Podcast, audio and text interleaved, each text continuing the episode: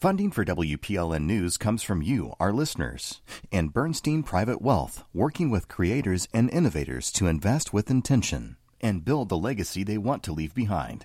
More at bernstein.com. I'm Khalil Ekulona, and this is Nashville. What's up, everybody? Winter has arrived here in Nashville and we are experiencing our first sustained below freezing weather this year. And you don't need me to tell you this. It's cold outside, painfully and dangerously cold with highs below 20 degrees. Now, listen, when the temperature drops like this and it's below freezing, there are some things that we all need to keep in mind to keep ourselves, our neighbors, and our animals, also our homes, safe. You got to prepare for things. You got to prepare for a potential power outage. We have to make sure that you have your medicines available and they're ready to go if you have to leave. You have to always have a flashlight available. So take that time, check right now if you are at home, if you have a flashlight available, if it's USB, something new and charged, or if you have batteries around. Then there's water. For outside spigots, you want to detach hoses and cover them up with warm weather cover to keep water from freezing and bursting the faucet. For inside your home, you have to keep in mind pipes run along unheated or uninsulated interior areas like basements, crawl spaces, attics, or garages. You have to keep them running. Trust me, I've been through this before living in different cities when it got equally cold. Pipes bursting now is an inconvenience you don't want to have. So drip, drip, drip on every faucet inside of the house over the next couple days, okay? All right, good. And these are just some simple things you can do. You keep your garage door closed. Open up the kitchen and bathroom. You open up those cabinet doors to allow warmer air to reach the plumbing and pipes.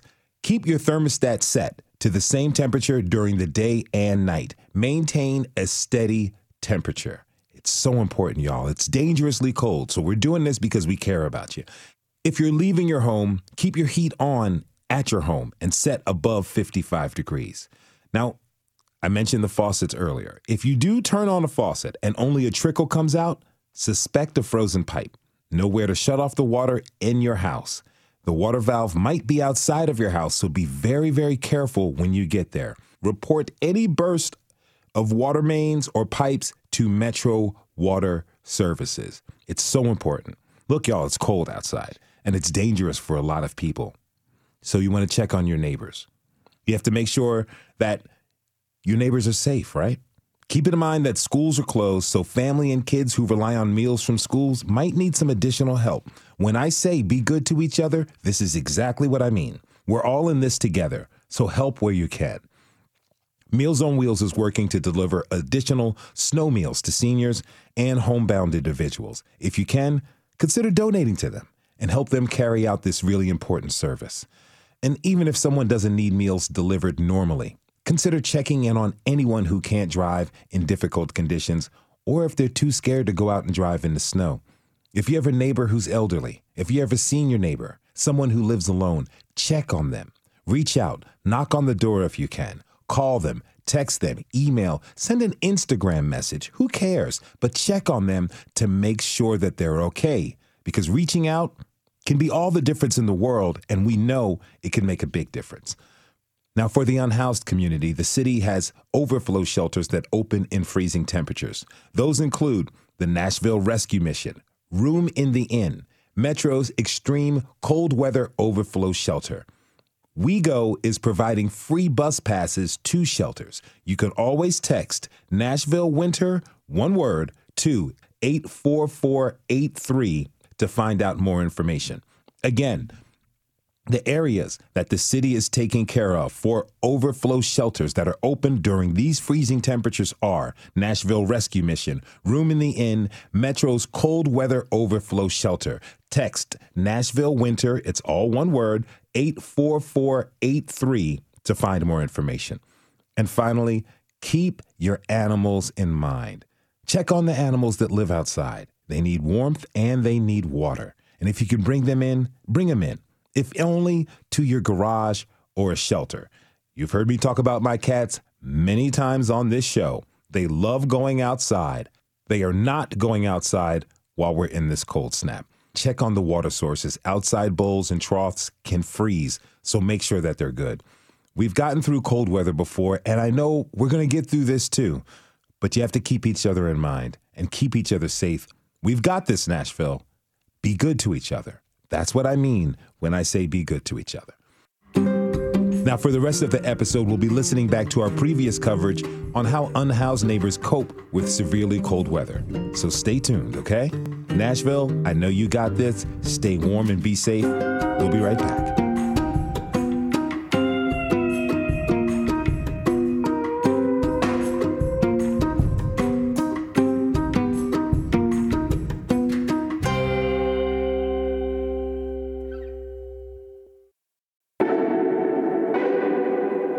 Khalil Ekulona, and this is Nashville. Welcome back, y'all.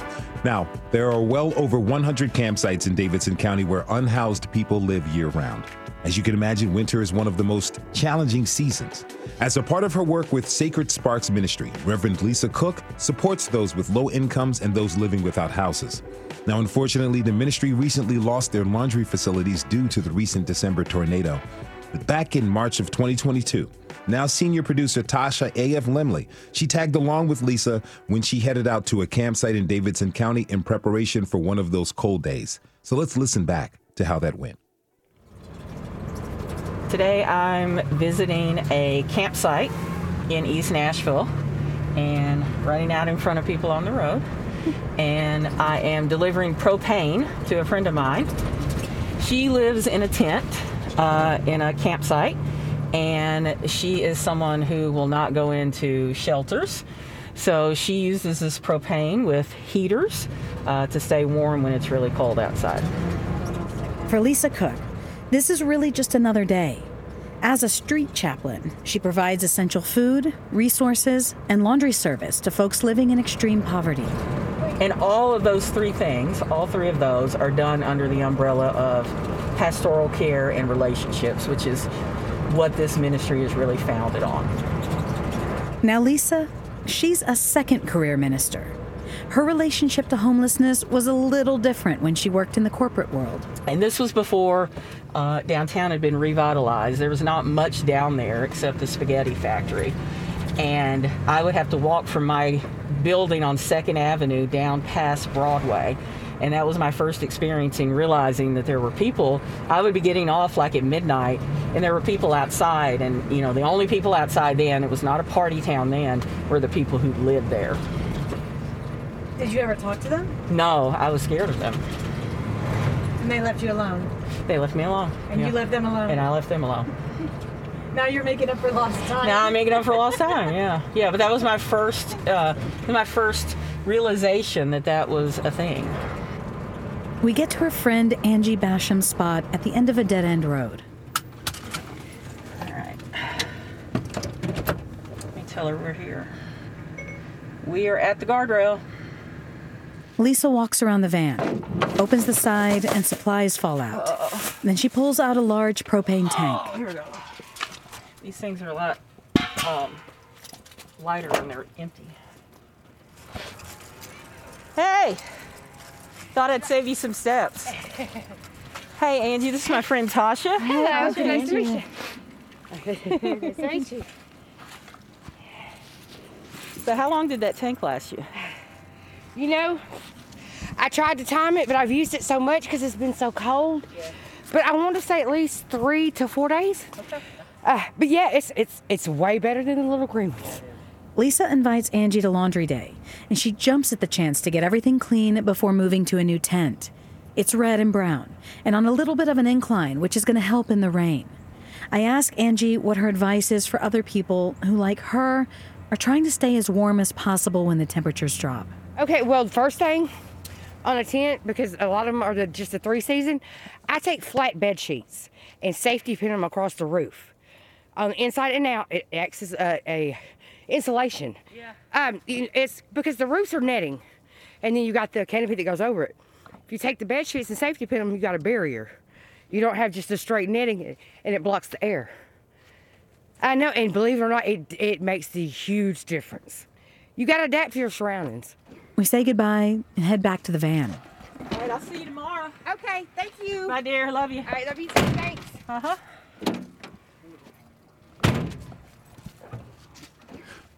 We're going to hear now from a few others who have firsthand experience, like Angie, navigating through the cold without a home. Joining us are Vicky Batcher, Terry Warren, and Alex Smith. Welcome all to This is Nashville. Thank you. Uh, thank you. One- Thank you for having us. Oh, it's wonderful to have you all on. First of all, I want to acknowledge that each of you have experienced some incredibly difficult times and tough times. Thank you for being here and thank you for sharing your time with us. Terry, I would like to start with you. You were unhoused through this past winter, is that right? No, that's correct. Can you tell me about your experience? Well, let's see. My my daughter got frostbitten, and we had to call an ambulance and take her to the hospital. And uh, they did what they could for her. See, I used to be a certified nurse tech myself, so I knew a little bit more that could be done for them what they were doing. Well, when we got back to the tent, because we stayed at the Jefferson tent, the Jefferson Street uh, encampment. When we got back, Salvation Army, Miss Tiffany uh, contacted me and said that they were coming down there to get us out of there that day and put us in a shelter. And then the next day we'd go we're going into housing, and everything happened just like she said. And now we're still uh, uh, in temporary housing. And I really thank Miss Tiffany. I also thank Miss India because without them two, none of this would be happening for us. These people are really out here in the organizations trying to help the homeless and get housing for us and things that we need so that we can eventually get to permanent housing. I do have to add one more thing to that, though. Yes. As I tell people all the time, the solution to that is to first get the people that really need help off of their drugs. They, they need counselors, somebody to get in there and actually work with them and get. Because if they don't, when you move them to to housing, guess what? You're moving the drugs right along with them. Hmm. So my advice is take care of that person, then try to get the people what they need. Now, your daughter, what is her condition now? Uh, I've been soaking it in Epsom salt. Her color's coming back into her feet because they were black, but uh, her her big toes, one of her big toes is back to normal. The other three on the other side, on the on the right hand, I mean the left hand side, they're still slowly coming back, getting their color back. Well, I think she's gonna probably need about six more treatments before she'll be having the full use of her toe again. How old is she? She's 31 years old, mentally challenged. Okay. Vicky, share some of your experience with me. When you were unhoused, what did you do when the weather got cold? When the weather got cold, it was just kind of knowing um, street smarts, okay, listening to other people, learning what would work for us. Um, it was myself, my son, and my ESA dog, Faith, um, which she helped a lot keep us warm. But the sh- cold weather shelters never worked for us. Um, the regular shelters never worked for us. We'd use blankets. Um, we had lived in an RV uh, when the temperature went down to two degrees. That was numbing. That that was so real and humbling to go through. Um, lots of blankets. Faith being next to me. My son in the RV because we had no heat. It was uh, basically a metal shelter, and he was up in the bunkhouse. We lived in a Class C, and he built a tent and had covers all over him. We managed to to stay, you know, without any medical conditions because of that, but it was a learning process. Um, and then later, which this other gentleman was just talking about, we learned about propane heat. Um, we had a propane tank in the RV, but it wasn't working properly. Wow. So we learned about these little buddy heaters and the propane. And yes, the single ones only last a couple of hours, but those big tanks did last us like three, anywhere between three and five days. So we were fortunate there. We had lived in a car at, at the first part of our homelessness. And that night, and it was a late November, that the temperature went down and I couldn't feel my toes. And my minister called and he said, Vicky, you ready to come in? And it's like, yes, yes. So we went to the church and they let us live in a youth room at our mm. local church. Uh, which was wonderful. Um, and we started getting good jobs. We got on our feet. We could only afford um, a hotel, and that was where the the feet started thawing out a little bit more. Mm-hmm. Um, but just using what you what you learn from other people. Now, Vicky, you mentioned this a little bit, and I think it's fair to say that some people listening would say, you know, people can just go to shelters when it gets cold. But it's really not that simple and easy, right? It isn't. Um, when we first became homeless, my kids were working uh, second shift in, mm. at uh, in Hermitage, so there was the consensus of my kids would have to quit the job, stand in line, when the shelter would open for them to get a bed, which made absolutely no sense to me whatsoever. Mm-hmm. So that was a barrier. Um, with the cold weather shelters that I've been on the task force with, we're starting to limit those barriers to where it would have been a safe place now for us to go into. Thankfully, we're not homeless anymore. Now, Terry, tell me what misconceptions about shelter does the public have that really need to be corrected? I think the most big, biggest misconception is the treatment of uh, how they treat the people. Uh, they, they, they're under the impression that uh, the shelters are good, they'll take good care of you. But, you know, it's a difference between being treated like a human and being treated like some kind of piece of trash that you pick up on the street. Mm-hmm. I know this from firsthand because I used to work at the uh, the shelter downtown uh, the men's shelter downtown. I was one of the supervisors there, and uh, they virtually got on me because the temperature had to be a certain degree before we could open up the the chapel and let the people in out the cold. Well, me being hard headed, I couldn't see them suffer like that. So after I kept letting them in, they finally got rid of me. But to me, that was that was the humane thing to do. That that is absolutely the humane thing to do. If you're just tuning in, I'm Khalil Ekulona, and you're listening to This is Nashville. I'm visiting with some of our neighbors who have personal experience living through winters without a house, without houses or shelters. Alex Smith, I want to turn to you. You were unhoused, but now you're actually an outreach worker. What are some of the things that helped you survive when the temperatures dropped? Um, some of the things it's like what Vicky said. When you get around the older generation, they inform you on exactly what to do, what places to go to get warm, uh, what heat vents, how to properly imply your tent with sheets and bedspreads, and how to properly uh, make a fire that lasts all night long. Mm-hmm. Um, I really learned a lot from the older generation that was already there. Because when I was first on the street, I was 18 years old and I had absolutely no clue what I was doing. So they really kind of navigated my way through the winter. And then also being willing to trust the nonprofits when they will have shelters and be like, hey, we will be here at this particular time tell your people, and you know, you you, you got to inform everybody. Everybody got to be on one accord. But it was really uh, hard for me to like realize that some people wouldn't be able to come to the shelters, or they just don't want to come to the shelters. What was difficult for you in in that recognition? Well, it, it was more or less of the mentality what do you mean? Well, the missions have a bad, bad reputation.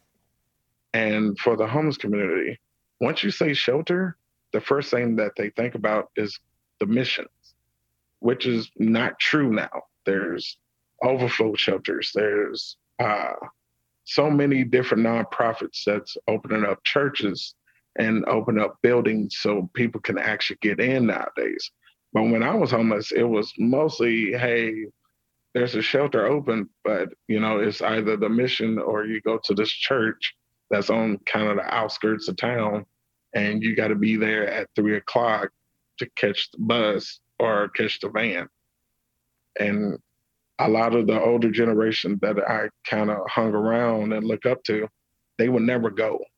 And it was heartbreaking, especially when I know it was cold and I know it was snowing and like they shouldn't be out there. But their mind was so misconstrued and hurt so much that they would never choose to use a shelter. So the traumas from their experiences in the past have totally it's it's made them not even consider going to a shelter, even those who may be doing the right thing and truly there to help people. Absolutely. And it's still going on today. Like that stigma has never left. Now there might be some new rule changes at the men's mission and the women's mission.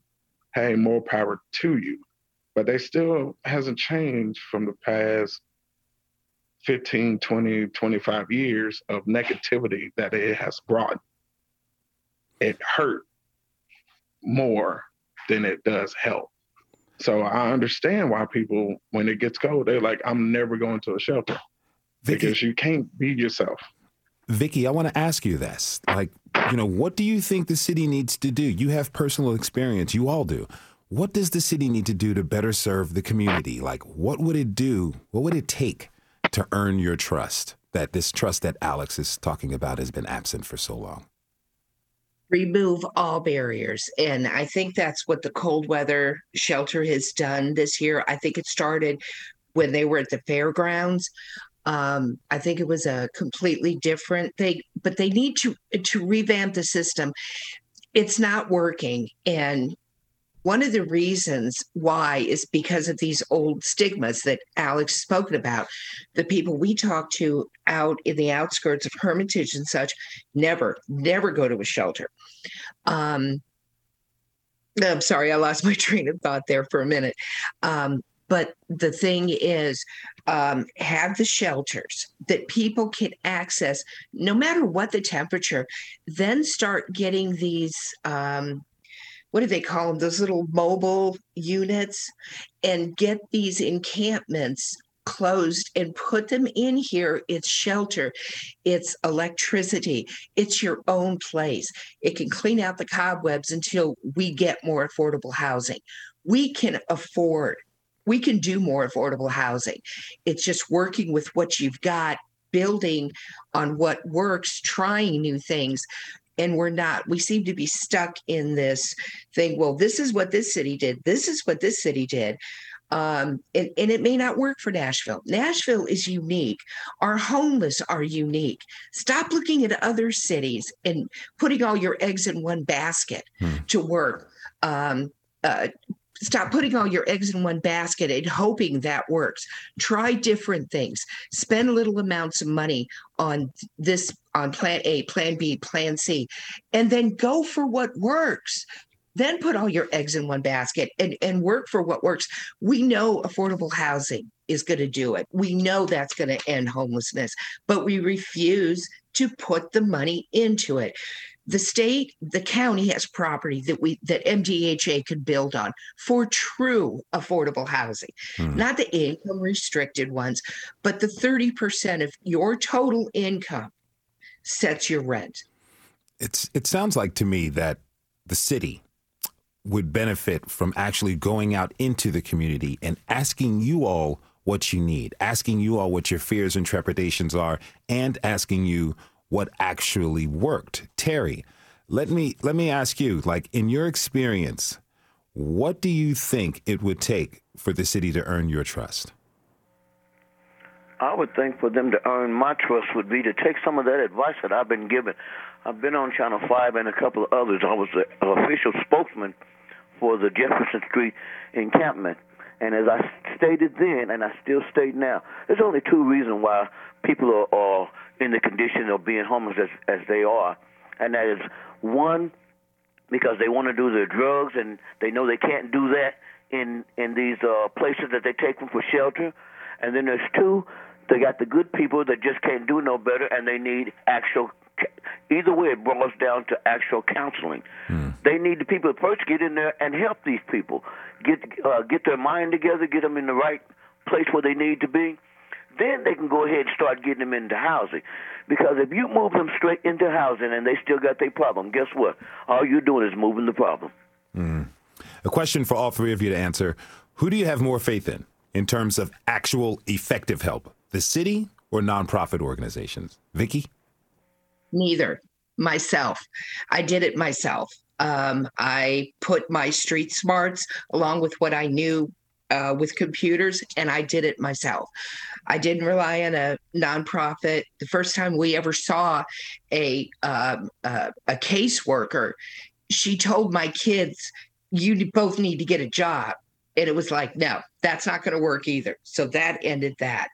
Um, we just we every person is unique you know and i don't agree with the with the going out of um of, just allowing people in affordable housing who have who don't have drug problems and such it's not until you move into affordable housing that the cobwebs start cleaning up out of your head because it takes a while and and to have somebody on the streets just because they've made bad choices is not. I was homeless because I was evicted after eviction after eviction. No drugs plate. So let's stop saying all homeless people are drug or, or addicts and alcoholics because there's a lot of addicts and alcoholics out there that aren't homeless. I mean, we need to correct that misinformation and that misunderstanding that the public yes. has had for, unfortunately, generations. Um, Terry, how, how, who do you have more faith in? for, for providing uh, actual like help. Add on Please. that the statement that I made was that there's two problems. You got the people that are on the drugs, then you got the people that are not. I wanted to clear that up because, look, I was homeless and I wasn't on no drugs, so it, I surely didn't mean that to sound like all the people that are homeless is on drugs. And I'd also like to add that once again, the the solution to me is the nonprofits and uh, the other organizations helping because that's who helped us. Hmm. Without them, we I'd probably still be out there. Now, Alex, you are an outreach worker. In your experience, what strategies actually work? See, I it, it's very difficult for me to answer this this particular question because the fact I can see both sides of the coin. Hmm. And here's the thing when I was homeless from 18 to 28, I didn't trust no one. No pro- nonprofits, no, I didn't even know what a nonprofit was. Mm-hmm. But I didn't trust nobody from the city either.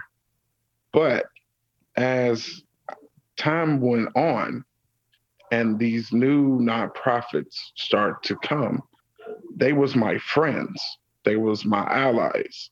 They helped me out. So it's the youth that is moving. It's the new crop of that's not about old money. Only way that Nashville can truly move forward if we get oldness to be removed. The old ways, the old stigma, the old money, the old thoughts, that has to be removed. There's a new age, there's a new time frame. We are doing the work to continue to move forward, but we're constantly backtracking four or five times because there's someone with more money that has no idea choosing to make the decisions when they have absolutely no right to make the decisions.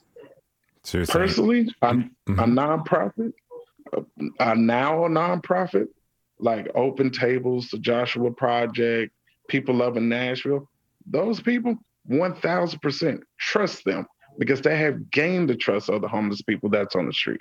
They have been there when they can give them a phone call at any given time, any given time. Vicky, I want to. Unlike that nine to five. Vicky, I, I want to give the final word to you. What do you think what do you want people to know about being unhoused? What, what do you want them to get out of this show? Got about a minute left. I want people to know that don't be afraid of the homeless. Um, help them. Um, show compassion. You know, you see a street vendor, they're trying. You see somebody pulling a, a cart, They're trying. Help them, get them off the streets, get more affordable housing. I want to thank you all for coming on to the show. Really and truly appreciate it.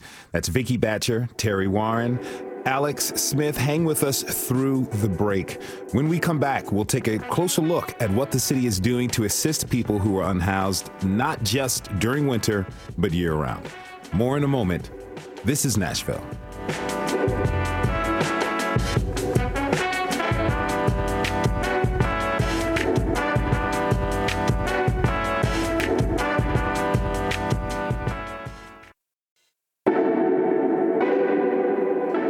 Khalil Ekulona, and this is Nashville. In 2021, when temperatures dropped below freezing in November, the city rolled out a brand new strategy to help the unhoused through the coldest conditions. Metro Social Services started offering free rides to a new cold weather overflow shelter on Brick Church Pike. Riding the bus one night from downtown was Gary Beloch. He was grateful to be getting out of the cold. He said, especially because he knows not everyone has been so lucky. We're going to listen back to Gary and a conversation we had for resources for unhoused people. Well, it's a blessing that they have this thing like this here, these shelters. Without that, man, one of my uh, friends when I was staying at the uh, mission literally died up under the bridge, froze to death. Ugh. Wow, froze to death. Local advocates for people experiencing homelessness have been working to prevent things like that. And joining us now are two who've helped implement this new bus and shelter system this past winter. Brian Haley is the director of the Neighborhood Health, and Cathy Jennings is director and shelter committee chair at The Contributor, Nashville's biweekly street newspaper. Cathy and Brian, welcome to you both. Hello. Thank you. Alex Smith is an outreach worker who's still on the line with us. Alex, welcome back. Hey. Brian, first of all, I want to apologize for mispronouncing your name. It's Brian Haile, not Haley. I apologize for that. That happens to me all the time. And as someone who does have that happen to him, my deepest apologies. Um, oh, good. Yes. But I want to start with you. You were a big reason the city implemented this new bus and shelter program this past winter. How did it go? Well, I think the, the, the, key part to this is the people that we serve were the big reason that we did this. And most of the credit really goes to all of the staff at Metro who made this work. And it took a lot of effort. Everything from the people in the procurement office and the budget office, folks who were working on the front line to figure out how to pull this um, pull this whole operation together, and then our partners at WeGo who worked so closely with us to make this successful. It's just been such an incredible team effort. And I think uh, everybody, there are so many unsung heroes in this process. And we really should be proud that at a city like Nashville has public servants like that who are willing to really, really go all the way out and try to make, make this the best experience possible. And we've come so far in the last three years. I mean, we're in a much better trauma informed shelter space. We've got a brand new transportation system. And as we're working out the kinks, we've got big plans for what's happening next. So I've, I've never been more excited about what we're doing and what we're, most importantly, what we're doing together for, the, for those who really need this shelter. Cathy, I know you were involved with this too. And so I'm curious. Yes, yes. I'm curious. Mm-hmm. You know, what do you think worked and what didn't? So Nashville is getting bigger geographically. And so having that transportation plan so outreach workers weren't shuttling back and forth to the shelter helped a lot. We had a hub and spoke plan. So people could go from downtown for free on the bus to the shelter, or there were rides that picked people up at various locations around town. Um, the Brick Church facility is a new facility. We hope that that will be a permanent facility. Um, it has it has worked because it's just a good location and it's set up well. So right now the temperature has to be 28 degrees for the emergency shelter to open. Question I have mm-hmm. is why that temperature? Because, you know, 30 some degrees is pretty cold. You know, historically, this has been such a point of contention between nonprofits and Metro. Um, originally, the idea was that people would not come in out of camps at um, 32 degrees, right? Because you leave everything you own mm-hmm. when you come into shelter. Um, but that, that's that's not true anymore. We are filling our shelter. In fact, this year, for instance, our numbers um, between all the nonprofits in Metro. And I think that, that needs to be said. The mission, the Nashville Rescue Mission, houses the bulk of people in their shelter program. They right now they're doing 600 plus. Room in the inn in their program 150 to 200 a night. So Metro Shelter only opens as an overflow shelter in these emergency conditions. Um, we have passed um, a resolution in the shelter committee of the continuum of care and the continuum of care is is the organizations the nonprofit organizations and individuals in nashville looking to end homelessness to ask the city to raise that to 32 degrees neighboring i don't know of any other city that has it as low as 28 and i've looked um, so 32 degrees should be the benchmark for that to open and we've asked metro to do that you know, our last guest, Terry, he mentioned that he actually got fired from a shelter for letting people in at temperatures mm-hmm. higher than 28. That seems very, very problematic. What can be done about that? What what type of pressure can we put on the city to change this policy? Well, you know, this year there was a lot of funding out there. And so the city had ARP funding, and um, we, as a committee, and I, I, believe Brian actually helped draft this. Um, it was we had a task force committee for COVID and homelessness, and they kind of ended up meshing a little bit with the shelter committee. Asked for extra funds, and we received them, and they came through Metro Social Services, and so the funds would be to open that shelter on other emergency extreme weather nights. Today, for example, right? Mm-hmm. Today would be a day that possibly when there's flooding, or um, at the very least at 32 degrees as I understand it, and then I and I get this because everyone's having this issue. It is a staffing problem. Right now, Metro Social Services staffs that extreme overflow shelter. I mean, they staff it. And um, this year, when it got full, Salvation Army actually ended up opening an overflow overflow shelter. So one night we had 250 in the Metro shelter and 150 at the Salvation Army. And these are all staffed right now by people um, that work during the day also. Uh, we've also had a record number of cold nights this year. We're already at 32 cold nights. Last year we had uh, 22 the whole season, meaning till the end of April, I mean, to the end of March. And um, the year before we only had 19. So it's more of a staffing and um, I have lots of ideas about that, but I'll wait till you ask me. I, am definitely going to ask you about that, but I, I want to flip this staffing I, question to Brian. You know, Terry in our previous segment mentioned that the staff at some of these facilities aren't necessarily, let me say, have their hearts into their jobs. So is it about just getting bodies to fill these staffing positions so the shelters can be open, or is it about the particular type of person? Who is coming onto these positions, understanding that they have to have an understanding and actual empathy for the people that they're working with. Well, it's it's both and, and I let, us talk that through really quickly. But also, let's clarify what we're talking about staffing. We're asking people to be on standby to be ready to work an overnight shift from about six o'clock in the evening to about eight or nine o'clock the next morning with 24 hours notice. Right, that's a pretty tough. that's really hard to get people to staff. So, True. when especially in this labor market, that's a real challenge. I don't want to take anything away from that challenge because we've got to fix it. But what I do want to do is embed this in the trajectory that we've been on because three years ago, Metro opened its cold weather shelter in an old jail. That was triggering for so many people, mm. and the transportation system was really non existent. Then we moved to the fairgrounds as a pandemic emergency, and now we've moved to an even better space that's a really dedicated facility and available for longer term.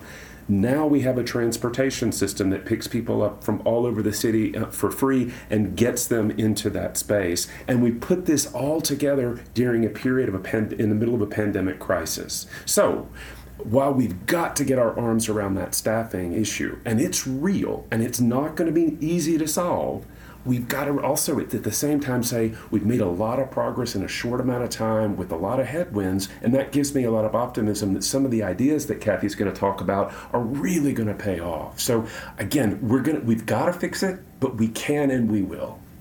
If you're just tuning in, I'm Khalil Ekulona, and you're listening to This is Nashville. We're talking this hour about living in the cold when you're experiencing homelessness. Now, uh, uh Cathy, I'm definitely going to get to you with staffing, but Alex, I want to jump to you real quick. We talked a little bit about skepticism of shelters in the last segment. From what you've heard so far and your experience, What advice would you give to Cathy and Brian to improve the services that shelters provide? Well, the great thing of it is I'm on the same task force as Cathy and Brian. So there's nothing I can really tell them that they don't already know when it comes from me. But what I will say to the public is they need more help from the city. They need more help staffing. They need more help in just in general because the way that we're going, we're going in such a positive way in the past three years that I have never seen before the whole entire time I was homeless. And I'm talking about 10 years. Mm-hmm. I have never seen the progress that we have made, especially in these past seven months, and how we have pushed and pulled and dragged and clawed our way to be where we are today and be accomplished that we are today. So I'm so grateful for Brian and Cathy and Vicky and everybody else that is a part of this task force, that's part of this movement, because we all know what we have to do. We all will move together as one unit to continue to move forward and continue to change the narrative and change the perspective. So I'm so grateful and so honored to know both these people and to call them my friends and and just so proud in general. I feel you. Like now is not the time to stop any of this progress that was made. And it sounds to me like some progress that was made through emergency due to the pandemic. Continue to move forward with this one unit. But Cathy, Brian said you have some ideas. I and our audience are interested in hearing them. Let's get into it. What are some of your ideas to improve, particularly staffing these facilities?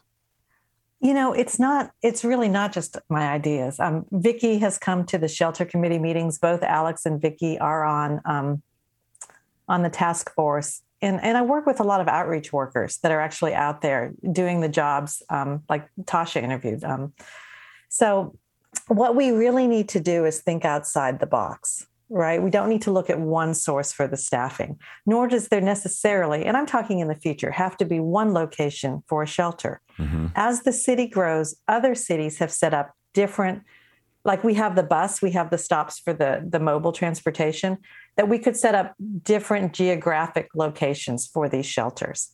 Um, the other possibility is instead of having putting everything on Metro, right? Metro needs to run the shelter. Metro needs to pull from their staff as Alex told you, most of the people they see daily are the outreach workers. What if we were able to provide funds in the form of an RFP from Metro to some of these nonprofits so that they could have enough staff that they could flex and do um, overnight shelters also, mm-hmm. right? And so the same people would see the people they've been working with. So we always talk about a housing first philosophy, right? And we've mentioned that a few times and and that is the most important thing that permanent supportive housing be built. We're not talking necessarily about workforce you know $1000 $800 a month in rent. We're talking about supportive housing with services very close like neighborhood health um, you know like a social worker to help people that transition into that housing. But shelter is the first step in going to a housing first. It's where we engage with the people who have been chronically homeless and we start bringing them back to the community with these social workers and these outreach workers they've developed trust with. You know, we give them hope because we start connecting them to IDs, um, to their birth certificates, right? So many people haven't even ever seen their birth certificate, um, to resources like food stamps or health care. Um, and then housing navigation so ideally, shelter should be something that people move into and then move out to to housing. Mm-hmm. Um, but the, the first thing it needs to do is keep the people alive, um, and and that's what we're looking at. Is is um, you know, we'd like you know RFPs, and we're going to have a retreat as soon as this shelter season's over, March thirty first. Um, I would encourage the public to join the continuum of care. Anybody can belong to it. I know I have different members of the public coming to my shelter meetings. It is always helpful to have other people's perspectives. And I'm really glad that you mentioned the public because in your idea of having uh, different facilities across the city, a lot of times when an initiative like that is proposed, NIMBYism, not in my backyard happens. People, they worried about the problem, but they necessarily don't want to be a part of the solution. So I'm really happy that you mentioned that. You know, but shelter may be the first step. It's a long one. And we've been talking about shelters and transportation. Alex, what other cold weather resources are there right now for those of us experiencing homelessness? Well, that's more of a question for Brian and Cathy. I can only talk about from the personal experiences. Mm-hmm. So you might want to pass that question to them. Br- Brian? Sure, happy to. And and Alex is being modest. Uh, his contributions in the task force are fantastic. And one of the things that I, I think we, we want to talk about are as we move through this, the people that are can be served, as Cathy mentioned, in this overflow shelter doesn't take anything away from the fact that the, the mission is available every day without a break. So they're there seven days a week um, 365 days a year. And Room in the Inn is also available starting in November and ending uh, as, as we close out the shelter season. So we've got, uh, we, have got a, a pretty big infrastructure. And if you need shelter tonight, those are the places that you can go. There are other specialty housing providers that serve our community. There are special, uh, Safe Haven does work with families. There's also Salvation Army and, and so on and so forth. But if you start at the mission and you start at Room in the Inn, then we can connect the, your specific needs or your specific circumstances to the most appropriate shelter provider. But we always start with the mission and then Room in the Inn. And that's why, you know, speaking as a healthcare provider, Neighborhood Health has a co-located clinic at the mission. We've got a, a, clinic next door to Room in the Inn, and we want to continue to expand services. And we're not alone in this. All of us are trying to do everything we can to bring services to where people are. It's been a magical moment to be able to do that over the course of the pandemic with the new street medicine program. We're working closely with these other organizations, and we want to make sure that we take care of these needs. Cathy, in your view, what needs to happen next for this city? Um, I think we need to look at these suggestions of Michael and Alex. I, I mean, I'm sorry, of Vicky and Alex. I was, I was looking at a name on the screen there. Um, I think that, and Terry also. Um, I would like to see the shelter system become more user friendly. I would like to see it connecting people to resources and to having outreach workers in there, putting people in a database system called HMIS, which is the first step to housing. Um, I think it needs to go geographically located. I think that pulling people in at 7 p.m., pulling them out at 7 a.m. Um, can waste a lot of energy and time on everyone's part. So I would like to see it going geographic. And I would like to see the nonprofits taking back the shelter system with it being funded by the city. Um, I think Vicky has a great idea with some transitional housing as far as these pallet shelters. And I know they talked about that in Metro. Um, they actually have some pallet shelters for COVID quarantines over at the mission. Um, I don't know that that's a bad idea. I have personally never been okay with sanctioned campsites, only because I think then that it gives people a reason to forget about building housing and, and no one should have to live in a, in a in a campsite in like weather like this or in 28 degrees. Mm-hmm. Um, so I think it, we always need to keep our focus on housing. But if if we have pass through places that are just transitional where people can stay out of the cold and it moves us towards the permanent supportive housing, I'd be willing to look at that. All right, Brian, you have about 30 seconds left. I'm sorry to do this to you, but can you tell me you've been a part of a lot of changes. What do you think needs to happen in the next four years? Well, two things. Number one, we need to follow the example of Austin and a number of other cities where they've given hundreds of millions of dollars from their American Rescue Plan funds and put that into housing. That we've got to have leadership in Nashville that makes that commitment. And the second thing we've got to do is we've got to start taking public health seriously. One example is we've got to make sure that our hospitals in Nashville aren't discharging people with homelessness who have COVID and giving them a bus ticket. That's happening far too frequently. We've got to make it stop, and we've got to have a solution for those hospitals and for the people that are affected. That's Brian Haile, Director of Neighborhood Health. We're also joined in this segment by Cathy Jennings, Director of The Contributor, and outreach worker Alex Smith. Thank you all for being here. Really appreciate it. That's it for today, everyone. I hope you all can stay warm. Again, you can text Nashville Winter, one word, to 84483 to Metro's Extreme Cold Weather Overflow Shelter. You can listen back to today's episode at thisisnashville.org or wherever you get your podcasts. Thanks for tuning in this hour. This is Nashville is a production of Nashville Public Radio. Today's episode was produced by Katherine Ceicys and the featured past content produced by Tasha A.F. Lemley. Our board operators Liv Lombardi. The masterminds behind our theme music are Laurent and Namir Blade. You can listen back at thisisnashville.org or wherever you get your podcasts. And the conversation doesn't end here. Tweet us at This Is Nashville, find us on Instagram, and tell us what you want from our show by filling out our quick survey online. This is Nashville. I'm Khalil Ekulona. We'll see you tomorrow, everybody. And I mean it. Be good to each other.